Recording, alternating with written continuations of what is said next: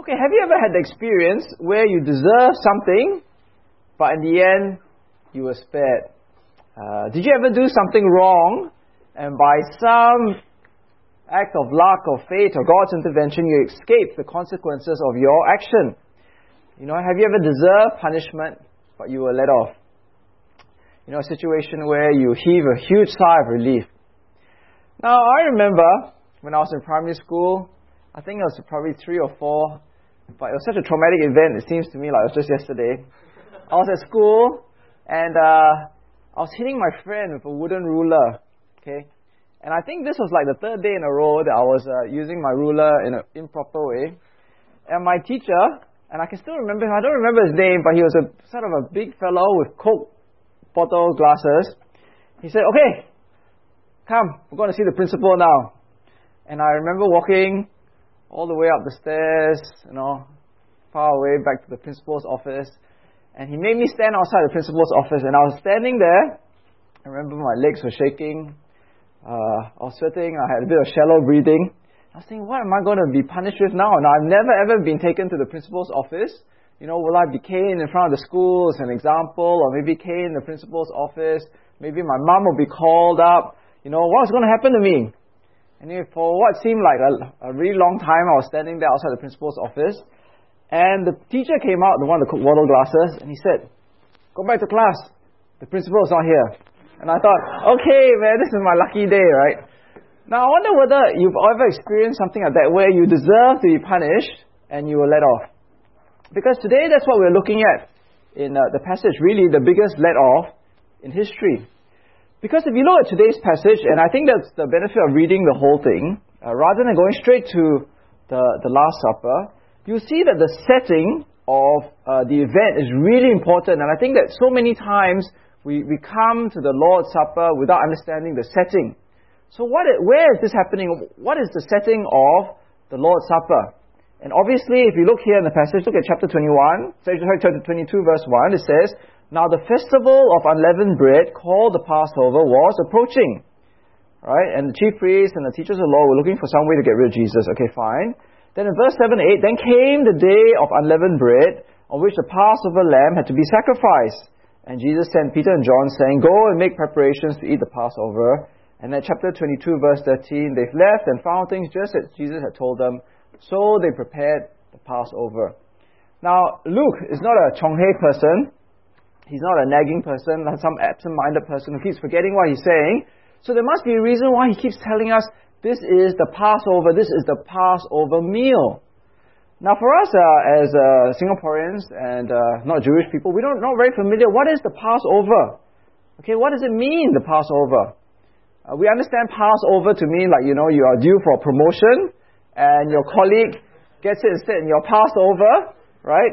We understand where, you know, you go to McDonald's and you're next in queue and then some person cuts in front of you and you're passed over. Or maybe, you know, the MRT is very full or the bus is very full and passes you over. But what does it mean, the Passover that they celebrate?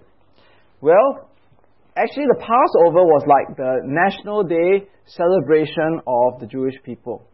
So like for ourselves in Singapore, when we celebrate the National Day, right? What do we remember of the birth of Singapore as a nation? We remember that, you know, Singapore was separated from Malaysia. And we celebrate our National Day by having a big parade, you know, not the Padang anymore, but the Marina Bay, and then we watch the fireworks, right? And it's all very natural, all very this worldly. But the birth of Israel, the Jewish nation, didn't come from a natural event, like your separation, but a supernatural event. And that's where the Passover comes in. And that's what we read earlier today in Exodus chapter 12, isn't it? Because the Jews had been slaves in Egypt. And God had spoken to Pharaoh and the leaders of Egypt and said, "Let my people go. I want them to be free so that they can go and be their own people in God's place, in Israel, His promised land." But Pharaoh had refused to listen to God. And God had sent 10 plagues over and over again, one worse than the other, to force Pharaoh to let his people go. And the last plague, the worst plague of all, was the plague of the death of the firstborn. And Pharaoh had been told by God that if you do not let my people go, this is what I will do. I will kill the firstborn of everybody in Egypt. From the firstborn of the family, the firstborn of the servants, the firstborn of the animals. Now I want you to think of for a moment how traumatic that would be, isn't it? Because if the firstborn of everyone we know was killed, every one of us would be affected. I would be gone because I'm the firstborn of my family, right? Even if you have no children, your brother or your sister might be taken away. If you have children, then the firstborn will be killed. If you have animals, the firstborn will be killed as well. So this would be a terrible judgment on Egypt. But again, Pharaoh refused to listen to God, so God sent judgment on Egypt. But before he did that, what he did was, he told the Jews that they must take a lamb, a perfect lamb, a lamb without flaw or defect, no broken legs or skin disease, and they must slaughter and kill the lamb and take the blood of that lamb and paint it on their doorpost, right? Like someone said, that's where the Alongs get their inspiration from, see? Okay? So you get the blood and you paint it on the doorpost of the house. And that night, when God's judgment came on all the people of the land of Egypt, whenever the angel or God's judgment came on that house, it would see the blood and it would pass over that house, and instead it would kill those who did not have the blood on the doorpost. So as a result, as you can go and read for yourself in the book Exodus, no adult, no child or no animal died among the Jewish houses, but among the Egyptian houses, everyone, the firstborn, died. It said that in all the Egyptian houses, there was weeping and wailing, but in the Jewish houses, not even a dog was barking. So for their national day, the Israelites celebrated the great act of the Passover, which was the act with which God had forced Pharaoh's hand and let the people go to the Promised Land. So historically, this supernatural event happened, according to scholars, around 1446 BC, okay, 144 BC. So for 1,500 years, so you fast forward to 30 AD, which is where Jesus is celebrating the Passover with his disciples. And night after night, as they celebrate the Passover year after year, what the head of the house would do would be, when they eat the Passover meal, they eat the unleavened bread, they eat the bitter herbs, they would remember what God did all those years ago in Egypt when he killed the firstborn of all Pharaoh's people. But today, as we look at the passage, Jesus takes this Passover meal, and as the head of the house, he changes the meaning of the Passover meal, and instead of looking backwards as a national day celebration, he looks forward to his death.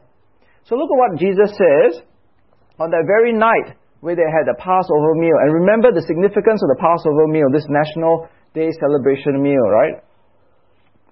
So in verse 14, when the hour came to eat the Passover meal, Jesus and his apostles reclined at the table. And Jesus said to them, I have eagerly desired to eat this Passover meal, this Passover with you, before I suffer.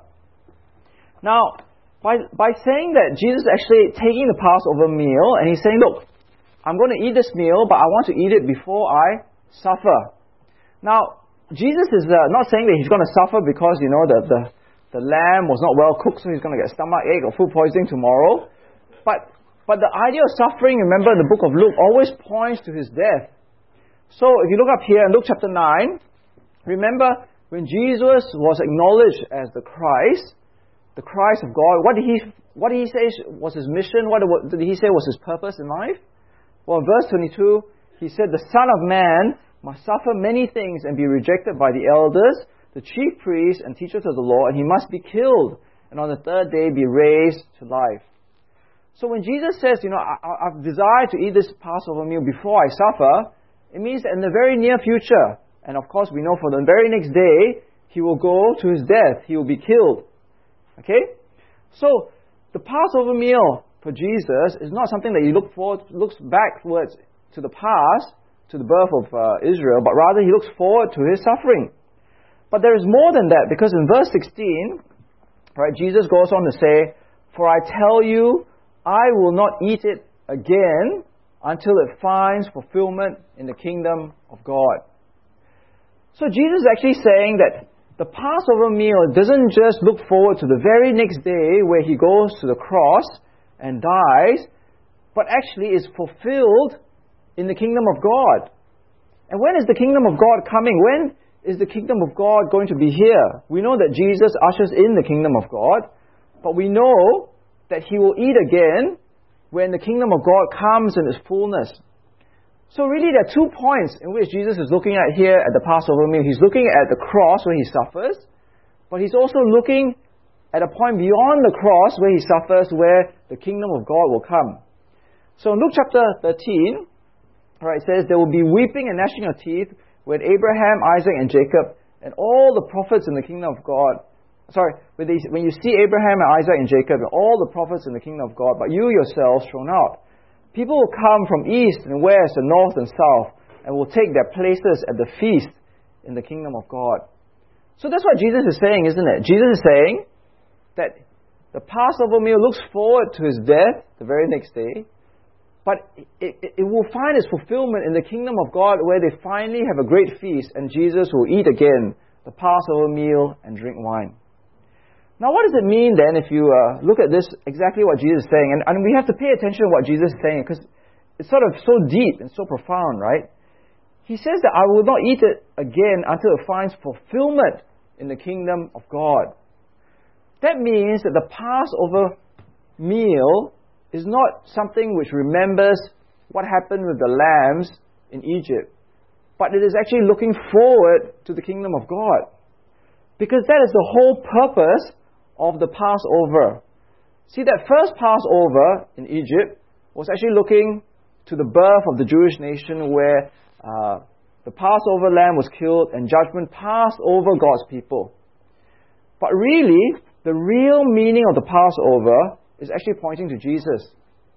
That it's only through Jesus and the Passover that we will find ourselves in the kingdom of God.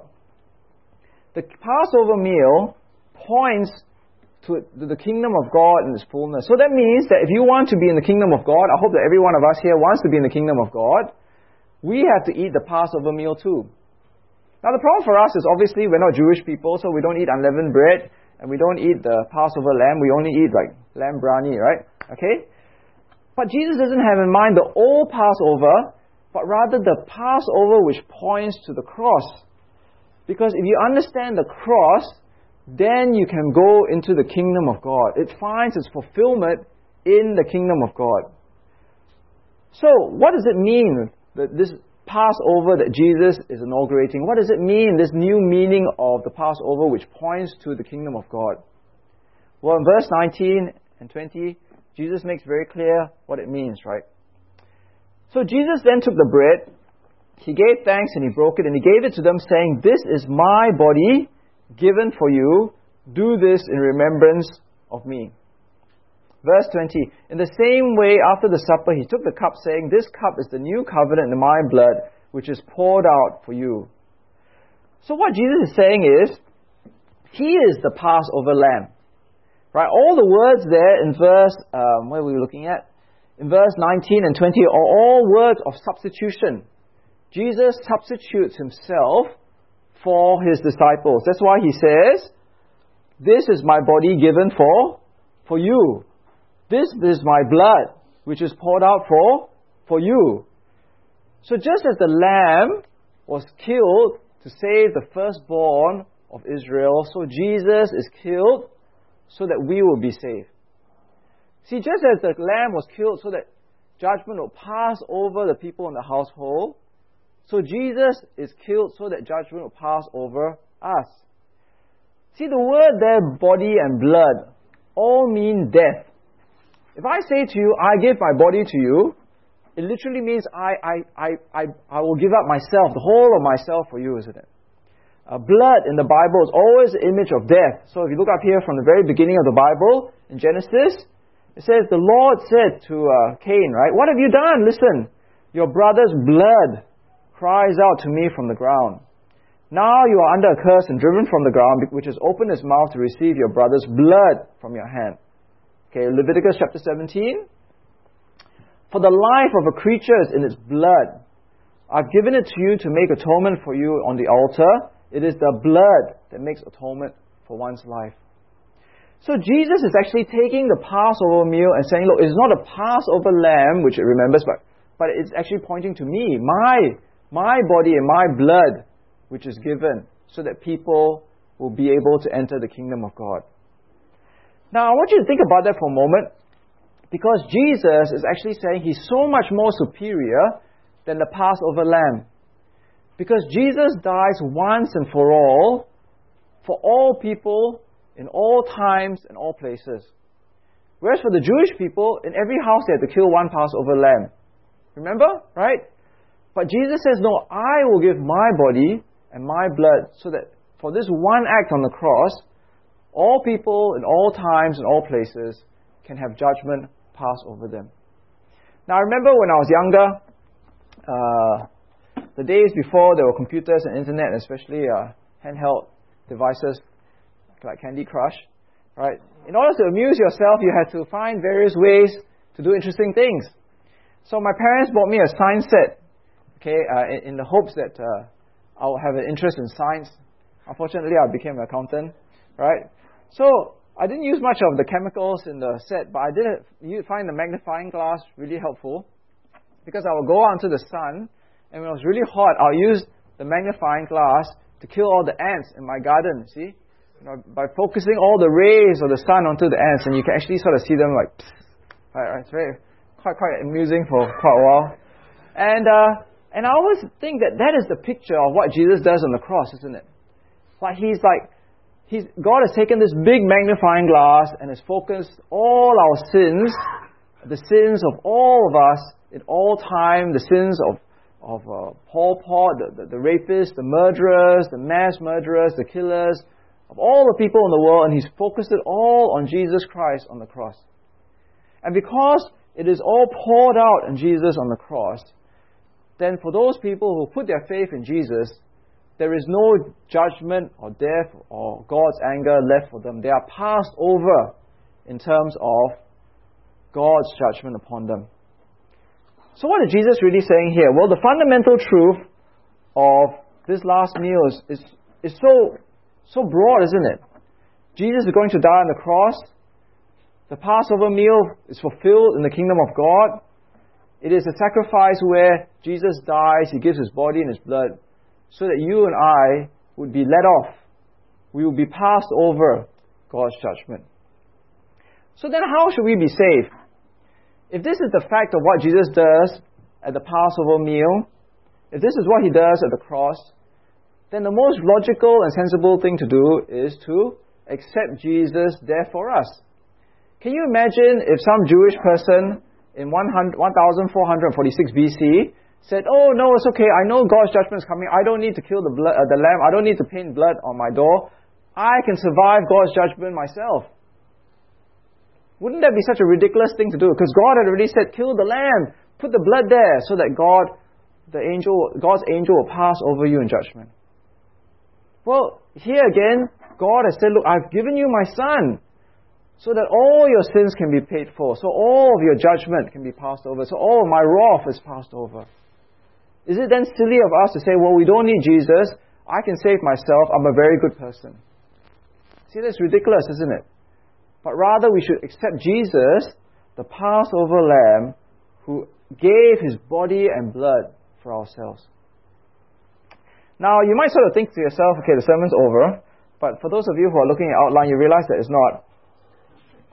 But if you actually look at this passage, you see that the Last Supper of Jesus is sandwiched between, I guess, various accounts of the disciples' reaction to Jesus during this really critical period of his life. So right at the very beginning, we are told of Judas, and Judas obviously is one of the 12 apostles. And it says there in verse 3, then Satan entered Judas, called Iscariot, one of the 12. And Judas went to the chief priests and officers of the temple guard and discussed with them how he might betray Jesus, and they were delighted and agreed to give him money. Now, I think that the passages which sandwich the Last Supper of Jesus really tell of the faith, the importance of faith with those who follow Jesus. Because the invitation that Jesus has is, put faith on me, right? Keep following me. Continue to keep faith in what I've done on the cross. But as you can see, right from the very beginning, we see that actually there is a spiritual battle involved. Here, Satan is mentioned for the very first time as in direct opposition to Jesus and his disciples since Luke chapter 4. Okay? Now, why is it that Luke tells us about Satan entering Judas? Why doesn't he say, oh, Judas was very greedy for money, so he decided to betray Jesus? Because the reality is, Satan, right from the very beginning, has been operating in order to destroy Jesus and his disciples. In fact, if it was Satan, he'd be very happy if today we all forgot all about the death of Jesus as our Passover lamb. So what do we learn from this section? What do we learn about Judas' betrayal? What do we learn for ourselves? How do we stop ourselves from being like Judas in terms of betraying Jesus and denying the faith and losing our salvation? Well, obviously, as we can see from Judas, he allowed Satan to come into his body because he was greedy. And he allowed himself to be used by Satan and to deny Jesus. But look at what happens after in verse 33. Oh, sorry, verse 31. Because Satan was not just interested in destroying Judas, he was interested in destroying all 12 of the apostles, isn't it? So in verse 31 it says, Simon, Simon, Satan has asked to sift all of you as wheat. Now I know that in some of your translations it just says you, right? But the you there is actually a plural. It means all of you. It's not just you Simon, but all of you, because Simon was the leader of the disciples. Simon, Simon, Satan has asked to sift all of you as wheat. He wants to destroy them all. But I've prayed for you, Simon, that your faith may not fail, and that when you have turned back, strengthen your brothers. But he replied, Lord, I'm ready to go with you to prison and to death. Okay, those are big words, right? So is Peter a big man? Well, according to verse 34, Jesus says not. Jesus answered, I tell you, Peter, before the rooster crows today, you will deny me 3 times that you know me. So what is happening here is, again, we see Satan is in the picture, and Satan wants to destroy not just Peter, but all the disciples. So Satan is actively and aggressively trying to make the disciples lose their salvation, to lose Jesus and to lose their Passover lamb. So what does Jesus do? He prays for Simon. And what exactly does he pray for? He prays, if you look carefully, that your faith may not fail. And when you have turned back, strengthen your brothers. Now, Jesus himself knows that Peter will deny him 3 times. But Jesus prays that even as he denies Jesus, his faith, it says, will not fail. That means he will stumble, but he'll stand up again. He'll trip up, but he'll keep following Jesus. He'll be weak, but then he will still not give up his faith. See, that's the theme, I think, as we look at the last part of this section that we're studying today, that we need to keep asking God to help us with our faith.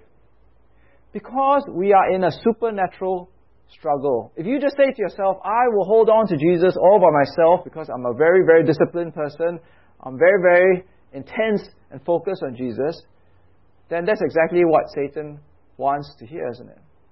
But rather we see that Jesus prays to God that even as Peter denies Jesus not once, not twice, but 3 times, Peter will still go on and hold on to Jesus and be saved and also be used by Jesus to strengthen the other disciples. In verse 39, it is not Jesus who prays, but the disciples who pray for themselves. In verse 39, Jesus went out as usual to the Mount of Olives, and his disciples followed him. On reaching the place, he said to them, pray that you will not fall into temptation. And then obviously, Jesus then prays to his Father, but we're not going to look at that at the moment. You can look at that in your Bible study groups. In verse 45, when Jesus rose from prayer, he went back to the disciples. He found them asleep, exhausted from sorrow. Why are you sleeping? He asked them. Get up and pray so that you will not fall into temptation. Now, what is the temptation that Jesus had in mind here? The temptation was obviously the temptation that Satan was going to put before them, just as he put before Peter. That they would be destroyed by Satan, that their faith would be lost, that they would lose their salvation, they would lose their faith in the Passover lamb. So let me ask you, do you realize that you are in a supernatural battle in terms of your faith? That you are saved in a supernatural way because Jesus died for you? It is not just our struggle, it is not just our energy. We need to call on God to keep our faith strong. That even if we stumble today, we stumble tomorrow, we stumble next week, that we will never give up our faith in Jesus.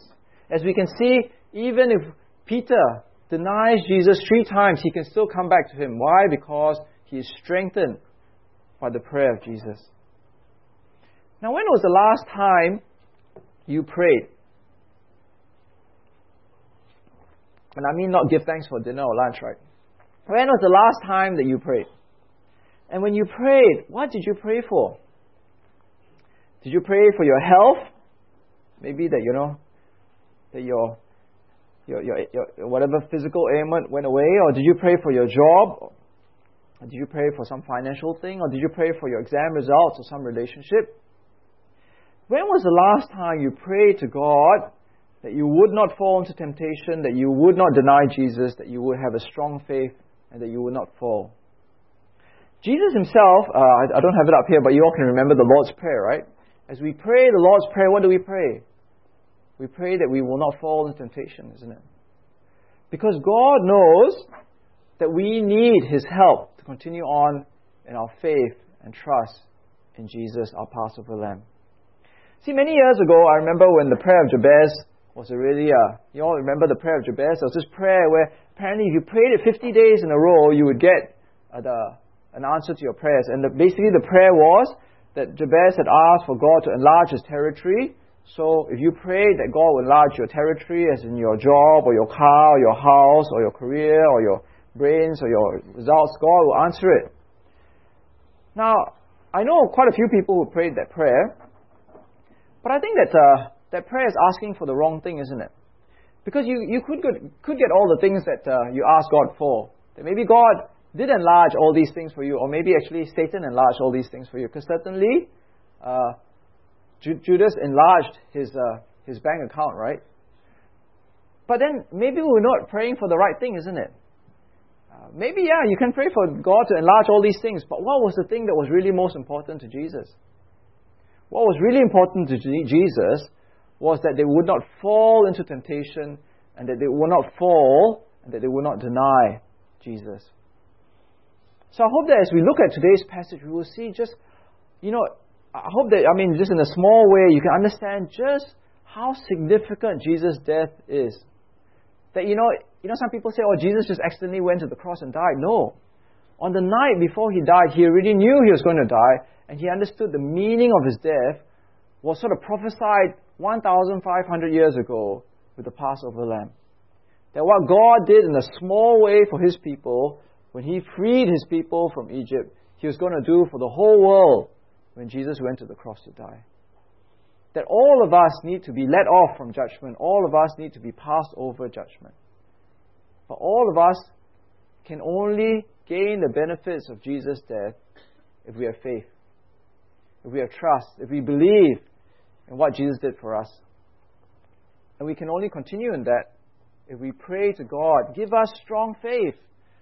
Help us to fight and resist the temptation to deny Jesus, whether it be from the pleasures of this world or whether it be from the hardships of this world. But let us keep going on in our faith.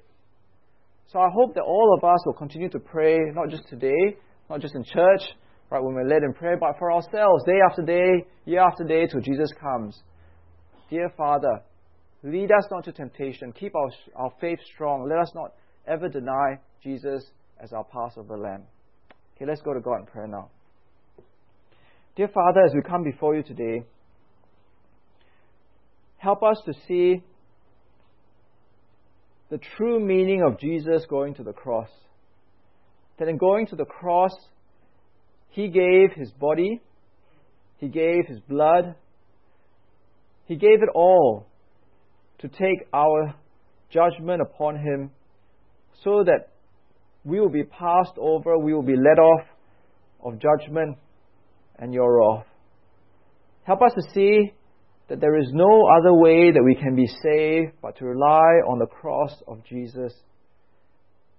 Dear Father, we pray for ourselves that our faith will never ever turn cold, that our faith would always be strong, that even if we are like Peter, even if we stumble, even if we are weak at times, that we will never turn away but continue on, that we will get up, that you will strengthen us in our faith so that we will continue to press on even through disappointments and our own weaknesses.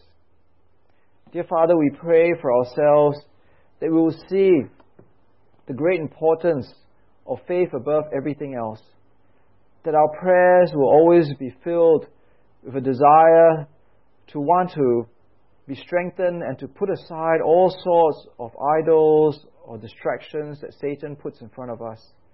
We pray that we will never bow down or worship or trust anything else but Jesus and what He has done for us on the cross. And we pray for all these things in His name. Amen.